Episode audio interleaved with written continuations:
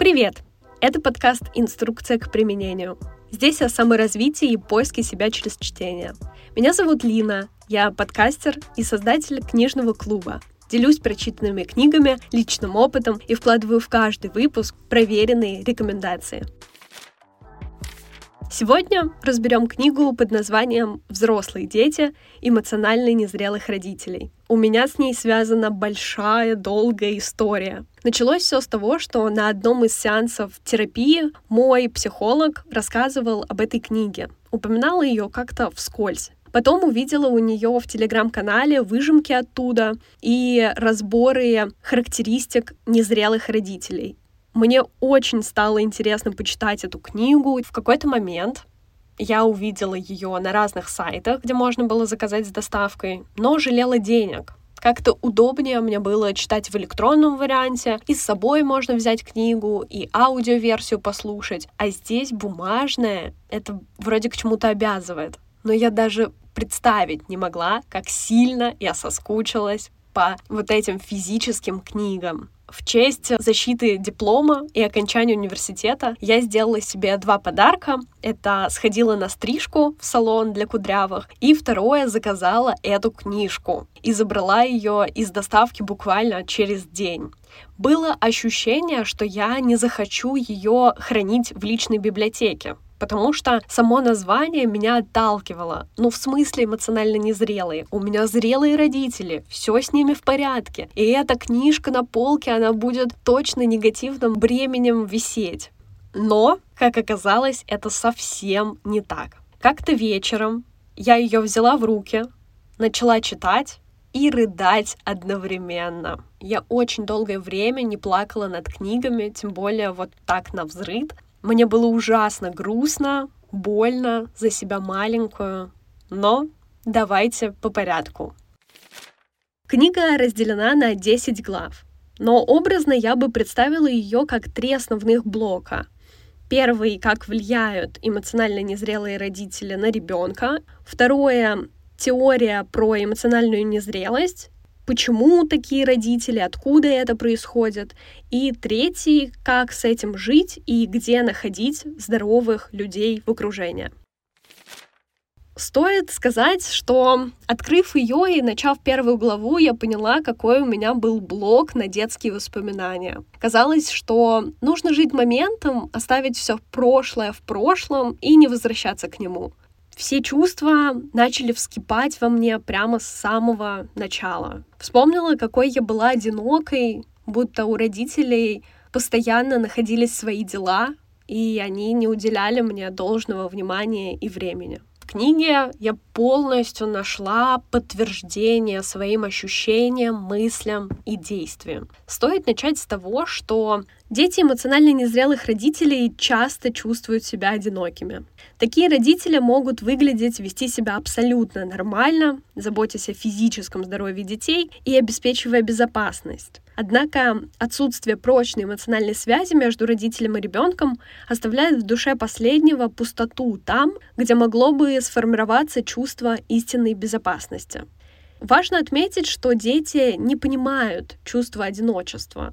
Они, в принципе, в начале жизни не понимают своих ощущений, и это родитель помогает ему интерпретировать их. А одиночество скорее воспринимается как внутреннее ощущение пустоты.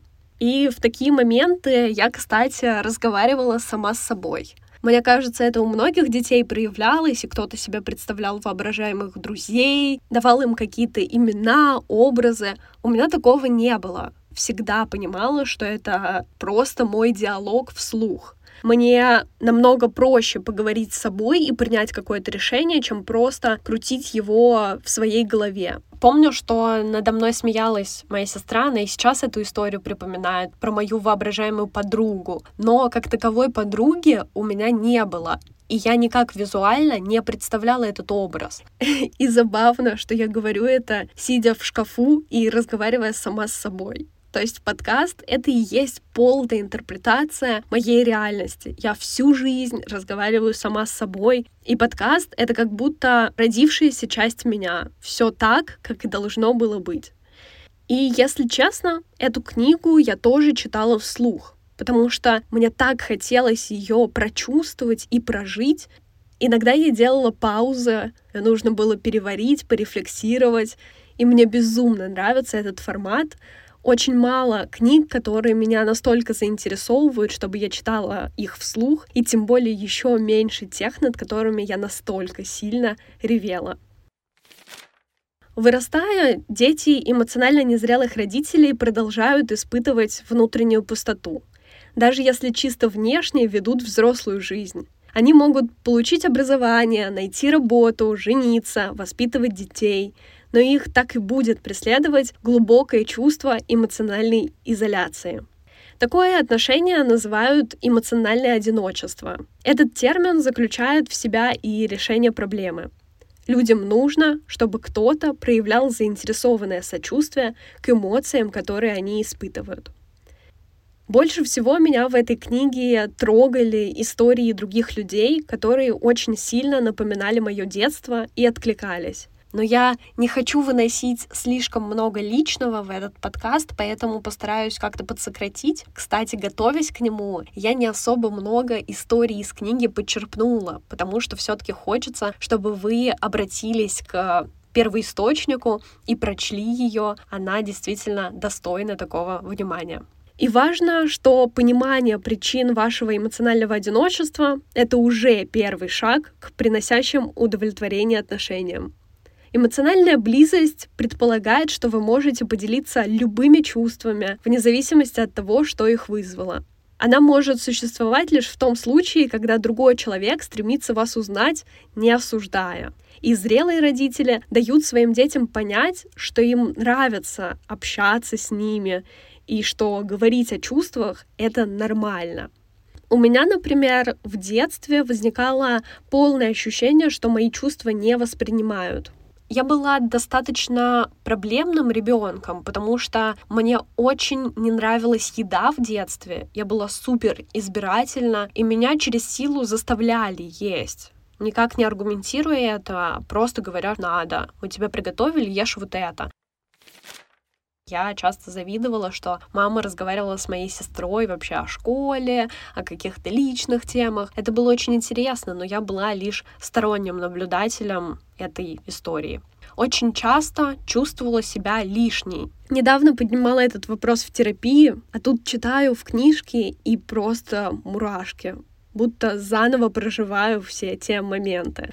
Отсутствие адекватной поддержки или связи с родителями приводит к тому, что многие дети воспитываются в условиях эмоциональной депривации, хотят быстрее стать взрослыми. Они чувствуют, что лучшим решением будет поскорее вырасти и стать самодостаточным. Эти дети становятся не по годам мудрыми, но в душе по-прежнему одиноки. Они с нетерпением ждут взрослой жизни, веря, что она дает свободу и шанс на близкие взаимоотношения. Мне всегда хотелось вырасти быстрее, потому что казалось, что во взрослом возрасте ты решаешь все самостоятельно, находишь новых людей, ты как будто будешь более свободным, счастливым, влюбленным. И на самом деле я полностью согласна. Взрослая жизнь мне доставляет еще больше удовольствия. Здесь я вправе выбирать свой жизненный путь самостоятельно, и уже от вот этого одиночества я как-то абстрагировалась. Дети эмоционально незрелых родителей часто не могут поверить, что кто-то захочет иметь с ними отношения просто из-за того, кем они являются. Они верят, что для того, чтобы получить близость, они должны играть роль. При этом другой всегда стоит на первом месте. Помню, как хотела нравиться парням и слушала музыку из их аудиозаписей, добавляла ее себе. Даже в какой-то момент притворялась, что фанатка Марвел, хотя мне вообще было на все это фиолетово. Ты будто чувствуешь, что тебя просто так не примут с твоим вкусом, и нужно соответствовать. И если истинное я ребенка не принимают, он развивает ролевое «я», как раз поведение для кого-то, которое создается, отталкиваясь от убеждений. Похвалили? Значит, так надо. Заметили? Окей, возьму на заметку. Отсюда как раз и возникает следование интересам других людей. У таких детей нет уверенности, что они могут быть интересны как личность. Низкая самооценка заставляет их смущаться и испытывать смешанные чувства в любой ситуации, когда им приходится привлекать к себе внимание и просить помощи. Они убеждены, что как только они заявят о своих потребностях, это вызовет недовольство окружающих. Отсюда мои проявления интроверта. Я часто боялась быть неудобной другим людям, сказать что-то не так, совершить ошибку. И вот это чувство нравится, оно тоже исходит из неуверенности в себе. Меня также удивил пример девушки Шарлотты, которая отправила текст на конкурс писателей, и несмотря на удачную карьеру журналиста, была уверена, что ее работу забракуют. Но спустя какое-то время узнала, что она выиграла. Вспомнила, что в детстве ее критиковали родители, стыдили за попытки проявлять себя, они были не способны дать ей эмоциональную поддержку и вместо этого находили причины, чтобы уменьшить ее достижения. Сейчас даже, несмотря на радость от победы в конкурсе, она одновременно боялась, что кто-то начнет над ней смеяться, критиковать или скажет, что она получила свое место незаслуженно. Вместо того, чтобы разделить свою радость с окружающими, она предпочла о ней не рассказывать, убеждая себя, что людям это неинтересно. Абсолютно аналогично я чувствовала себя, когда мой подкаст попал в топ Apple. Это пример из недавнего. Раньше было абсолютно то же самое с текстами, дизайном. Вот этот пример был для меня показательный, потому что я все-таки в терапии и заметила в какой-то момент, что иду по улице Липецка, думаю о том, вау, как это здорово, и вроде бы можно радоваться, посчитать это как достижение, похвалить себя. Но сразу возникли негативные убеждения о том, что мне, наверное, просто повезло. Я недостойна, у меня не такой классный подкаст, мне надо больше стараться. Это, конечно, удивительно, что я не приняла это достижение, не похвалила себя, не порадовалась в моменте, просто начала искать причины, почему я недостойна. И это так ужасно. Вот эти критики, возникающие в голове, они же действительно не способствуют развитию, а только замедляют его и останавливают а как важно видеть в своей жизни достижения. К сожалению, еще одной крайностью может стать вот это достигаторство. Постоянные попытки кому-то что-то доказать. Но даже успех во взрослом возрасте не может до конца стереть последствия от отсутствия эмоциональной связи с родителями в детстве. У меня в момент окончания чтения этой части возникло очень много злости. И одновременно было много грусти за ту маленькую девочку, которую в детстве недолюбили, и просто хотелось ее обнять, прижать и сказать, что все будет хорошо, и ты действительно всего достойна и заслуживаешь. В следующей главе автор даже закрыл мою боль фразой «мы не пытаемся в чем-то обвинить этих родителей, но мы хотим понять, почему они такие». И вообще по ходу чтения она часто отвечала именно на те вопросы, которые возникали в моей голове. Помните, то, что вы думаете о своих родителях, это личное дело. Им совсем не обязательно знать, что вы получили из этой книги, подкаста или из других источников. Ваша цель — стать более уверенным в себе, узнав правду о собственной истории. И здесь как раз шло упражнение оценка уровня незрелости родителей. Был список характеристик, которые нужно было выбрать, отметить галочкой и понять, к какому типу вообще относятся ваши родители. Рассмотрим черты эмоциональной незрелости. Первое. Такие люди не умеют проявлять гибкость, и их трудно в чем-либо переубедить. Для них есть только один правильный ответ. Второе. У них низкая стрессоустойчивость. Сложно признавать ошибки, винят других людей, остро реагируют. Третье, они делают то, что вызывает приятные чувства, то есть ведут себя так, как выгодно им. Сравнить это можно с поведением детей. Часто избегают серьезности. Четвертое, эгоцентричные и зацикленные на себе. Пятое, все воспринимают на свой счет, но не склонны к самоанализу. О чем бы вы ни завели речь, они всегда переведут разговор на себя не задают уточняющих вопросов и не проявляют любопытства. Шестое. Нравится быть в центре внимания. Седьмое. Часто меняются ролями с детьми. Например, делятся с ними взрослыми проблемами или вообще рассказывают про отношения друг с другом. То есть мама рассказывает про папу, папа про маму. Это и есть перекладывание на ребенка взрослых проблем. И последнее, плохо развита способность сопереживать. Незавершенное развитие является причиной эмоциональных ограничений. Такие люди боятся своих чувств, боятся их выражать, говорить, сопереживать. Они сосредотачиваются на физическом благополучии вместо эмоционального. Например, могут давать деньги, но не заботу. Дети таких родителей часто болеют, потому что чувствуют, что именно в такие моменты им дают заботу и любовь а в остальное время просто откупаются деньгами. То есть родители считают, что если они дают еду, крышу над головой, одежду. Этого вполне достаточно для ребенка. А на самом деле нужна забота, разговоры, поддержка, внимание. Также эмоционально незрелые родители склонны к прямолинейному мышлению. Часто говорят о поверхностных делах, а не копают вглубь. И интересно, если все эти критерии известны, вокруг много книг по психологии, существует терапия, почему так много эмоционально незрелых родителей? В семейных историях сплошь и рядом всплывают злоупотребление алкоголем, наркотиками, покинутость, потеря, жесткое обращение, травмирующий опыт, связанный с эмиграцией. Все это предполагает, что наши родители выросли в атмосфере боли и изоляции.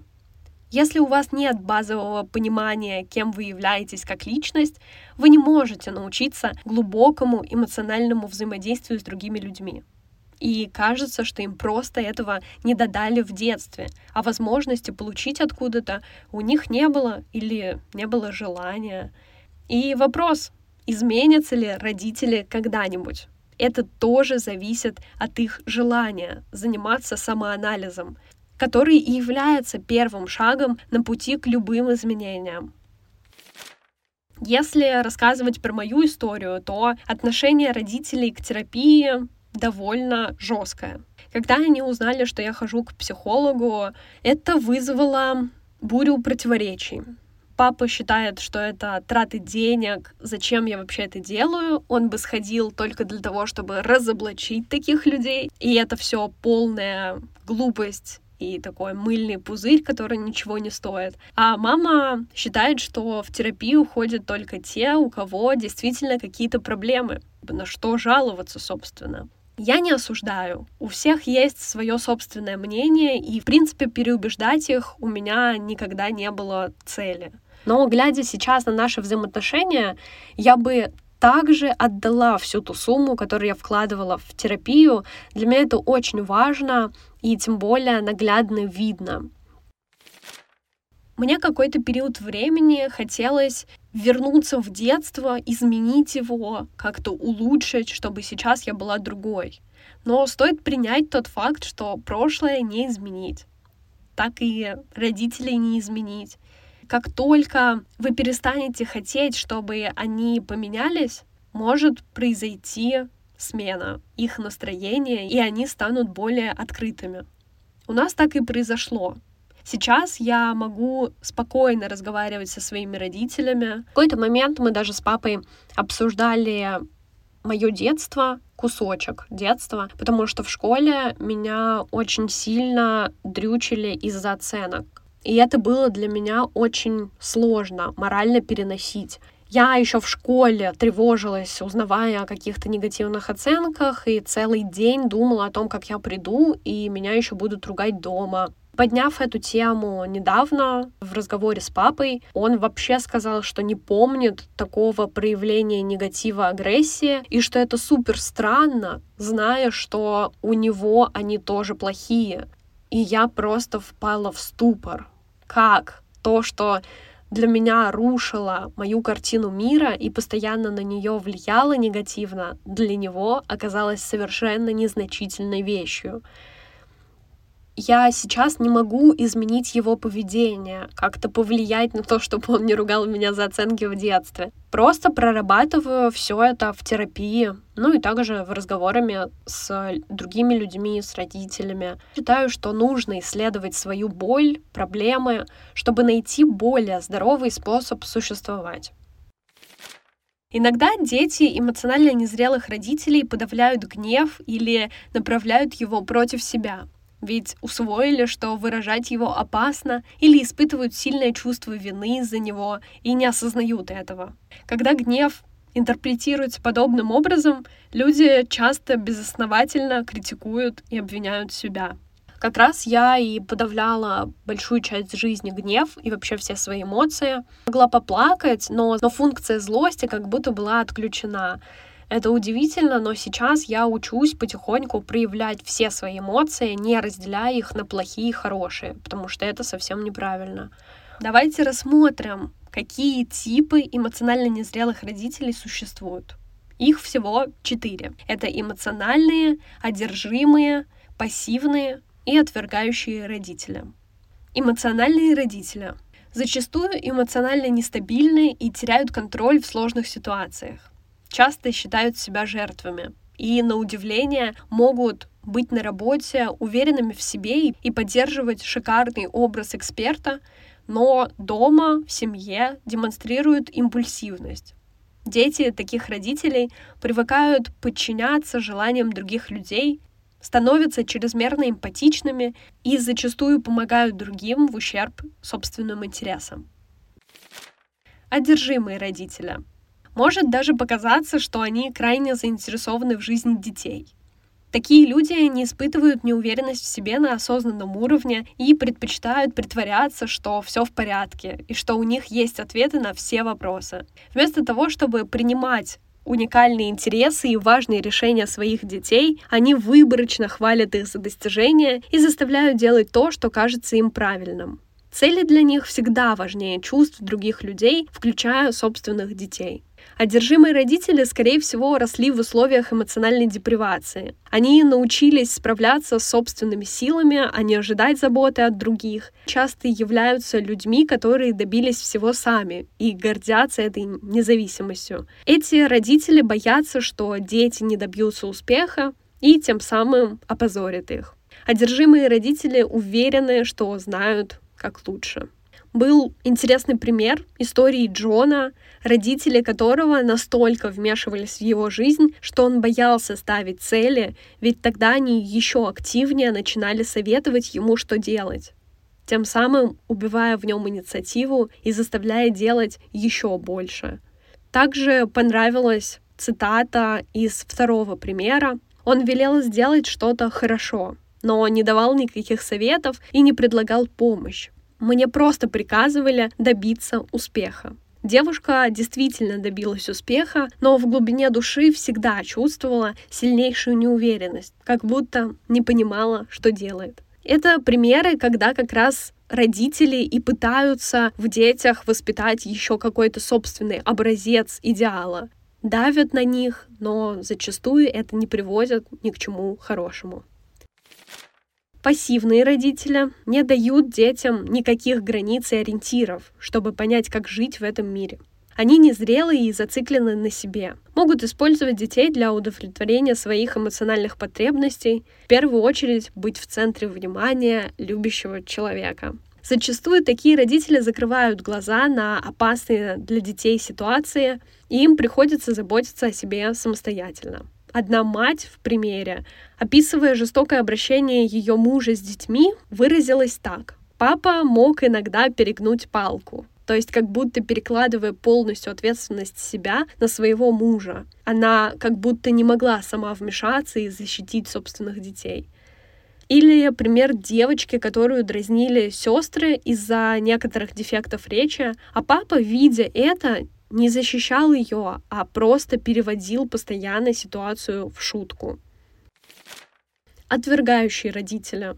Они вызывают у детей ощущение, что были бы вполне счастливы, если бы их не было. Типичным примером представителя такого типа является холодный отец, которого все боятся.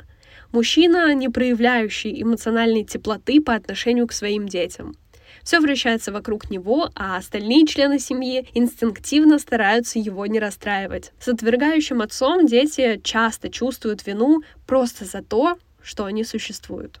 Конечно, определить тип ваших родителей вполне легко по примерам и анкете, которая находится в одной из глав. Хотя эмоционально незрелые родители разделяются на четыре типа, их дети всего на два. И это удобно, потому что интерпретировать свое поведение намного проще.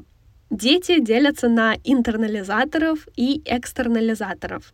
Начнем с первых. Интернализаторы верят, что изменения зависят от них, поэтому много изучают, читают книги, ходят в терапию, стараясь понять, что могут сделать, чтобы изменить свою жизнь к лучшему. Они вообще чрезвычайно чувствительны и удивляются, когда их чувства кто-то принимает всерьез зачастую думают, что выражая свою позицию, мнение и чувства, они являются помехой для окружающих и испытывают глубокую благодарность, когда другие отмечают их заслуги, потому что сами преуменьшают все свои достижения. Главный источник тревог для них — чувство вины, страх, синдром самозванца, чрезмерная жертвенность и желание спасать окружающих. Интернализаторы могут страдать молча, продолжая делать вид, что все в порядке, даже если внутри у них рушатся стены. Им всегда приходилось справляться со своими страхами самостоятельно, поэтому во взрослой жизни тоже сложно просить помощи, поддержки и принимать ее. Кажется сразу понятно, к какому типу я отношусь. В принципе, каждая из этих характеристик свойственна мне, и потихоньку в терапии начинаю с этим справляться. Интернализаторы плохо умеют распознавать насилие. Если родитель не называет свое поведение насилием, ребенок также не будет считать его таковым.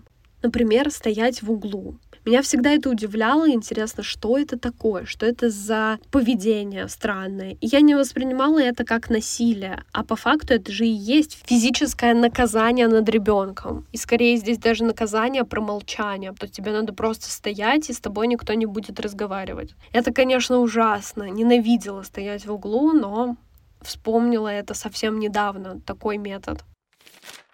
Конечно, интернализаторы берут на себя большую часть эмоционального труда в отношениях, компенсируют недостаток вовлеченности других людей, считая их более приятными и внимательными, чем они есть на самом деле. Отсюда рождается идеализация и возвышение других людей. У меня абсолютно точно такое возникает. Когда я знакомлюсь с человеком, я априори его возвышаю. Для меня он кажется хорошим по всем показателям, даже несмотря на то, что мы еле-еле знакомы.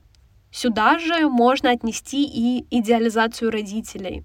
Вера в то, что они мудрее и знают больше, чем ты. Но они тоже обычные люди. Вы можете уважать своих родителей за все, что они вам дали, но вы не обязаны притворяться, что у них нет человеческих слабостей. Экстернализаторы являются противоположностью интернализаторам. Они не способны к рефлексии и часто ждут, что кто-то поменяет все за них. Совершают импульсивные поступки, чтобы побыстрее заглушить тревогу, как правило, вместо того, чтобы задуматься, не стоит ли поменять что-то в себе и как это можно сделать, они прибегают к отрицанию, чтобы избавиться от стыда.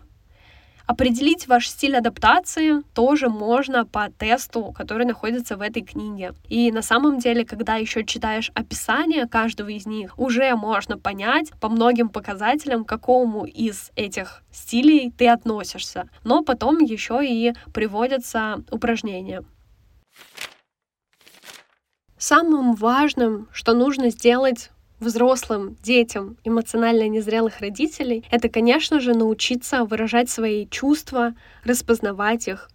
Нужно прояснить один момент. Вам становится легче не от того, что вы рассказали о том, что происходит у вас внутри другому, а от того, что вы сами знаете, что чувствуете на самом деле. Пример — осознание девушки Джейд которая считала, что если относиться к людям хорошо, то в конце концов все наладится. Верила, что ее родители полюбят ее в какой-то момент, брат с сестрой проявят интерес к тому, что для нее важно. Но спустя время поняла, что можно просто доверять себе и не пытаться наладить отношения с теми, кто держится на расстоянии и не поддерживает тебя. Поняла, что можно вести себя с ними тепло и вежливо, но не слишком приближаться, чтобы не разочароваться в дальнейшем. И, конечно, важно прорабатывать детские травмы. Мне кажется, это самый эффективный способ перестать повторять ошибки прошлого. Еще и осознав свои сильные стороны, люди становятся достаточно уверенными, чтобы строить свою жизнь на основе потребностей истинного «я». Оставшаяся часть посвящена тому, как взаимодействовать с эмоционально незрелыми людьми, изменив свою реактивность. И существуют три основных подхода отстраненное наблюдение, осознание уровня зрелости и отказ от вашего старого ролевого я. Первое — отстраненное наблюдение. Первый шаг к эмоциональной свободе — понимание. Вы не можете заслужить одобрение своих родителей, но можете спасти себя. Наблюдение и эмоциональное отстранение могут обеспечить людям возможность занять положение вне семейной системы. Когда люди занимают позицию нейтрального наблюдателя, поведение других не может их задеть или заманить в эмоциональную ловушку. Если в процессе разговора с незрелыми людьми вы снова почувствовали себя плохо без одобрения или захотели кого-то спасти, то нужно вернуться к своим чувствам, мысленно проговорить все ощущения и понять ситуацию — или вообще физически абстрагироваться от человека. Возможно, отойти в другую комнату, подышать, подумать и потом уже вернуться к какому-то разговору. Второй подход — осознание уровня зрелости. Обращайтесь с ними хорошо, но не нужно ради них лезть из кожи вон. Если вы видите, что человек демонстрирует признаки эмоциональной незрелости, есть несколько способов установления связи. Можно сосредоточиться на результате, а не на отношениях. Спросить, что я на самом деле хочу от этих взаимоотношений с человеком. Если ваша цель предполагает проявление эмпатии или изменение отношений, остановитесь и придумайте другую, конкретную и достижимую. Помните, вы не можете ожидать, что незрелые, боящиеся эмоции люди вдруг изменятся. Однако можете поставить цель на взаимодействие с ними. И, конечно, цель в том, чтобы определить длительность и темы для обсуждений. Вы можете заранее придумать, на какое время вы идете общаться с незрелым человеком, и тем более выделить те темы, на которые вам интересно говорить. Если они их будут переводить на что-то другое, задавать вам неловкие вопросы, вы всегда можете вернуть беседу в прежнее русло. Третий подход — отказ от старого ролевого «я». Главная цель взаимодействия с любым эмоционально незрелым человеком — держать свои мысли и чувства под контролем. Для этого вам нужно придерживаться позиции наблюдателя и обращать внимание на то, что чувствуете вы, и как ведет себя другой человек. Ваш внутренний ребенок всегда надеется, что родители изменятся и предложат то, что вы так давно ждете. Пока ваша задача продолжать смотреть на все с позиции наблюдателя и обращаться с родителями как отдельный независимый взрослый. Чтобы заботиться о себе, вам необходимо испытывать сострадание к себе, Понимание собственных чувств и проявление сочувствия — это две основные составляющие сильной личности. Важно отказаться от убеждения, что если бы ваши родители вас долюбили, они бы вас поняли. Вы независимый взрослый и можете жить без их понимания. Возможно, у вас никогда не будет с ними таких отношений, как хотелось бы, но вы можете сделать так, что взаимодействие с ними будет приносить вам больше удовлетворения. Вы можете оставаться собой, даже если они вас не понимают. Говоря о своем примере, после того, как я пошла в терапию, наши отношения и взаимодействие с родителями кардинально поменялось. Мы начали слушать друг друга, слышать, понимать, как будто из-за того, что я пошла в терапию, они тоже стали более терапевтичными, обращать внимание на мое поведение, иногда подстраиваться, прислушиваться. Пометкой к этому пункту может быть еще и то, что вы можете говорить, какого общения и чего вам хочется. Например, я как-то попросила обнять меня после встреч. Я очень тактильный человек, и мне этого действительно не хватало от родителей. Так вот, это вошло в норму, и теперь мы постоянно обнимаемся, как при встрече, так и после. И мне это доставляет огромное удовольствие. Стоит закончить одной из моих самых любимых частей книги, а точнее, это как завершение всей темы и то важное, что нужно было услышать. Как найти эмоционально зрелых людей. Взрослые дети эмоционально незрелых родителей считают, что приносящие удовлетворение отношения — это несбыточная мечта, в которую сложно поверить. Возникает страх, что им не удастся найти человека, которому они будут по-настоящему интересны. Эти негативные ожидания поддерживают чувство эмоционального одиночества — но вы можете их изменить. Нам безопасно с такими людьми, которые нам знакомы.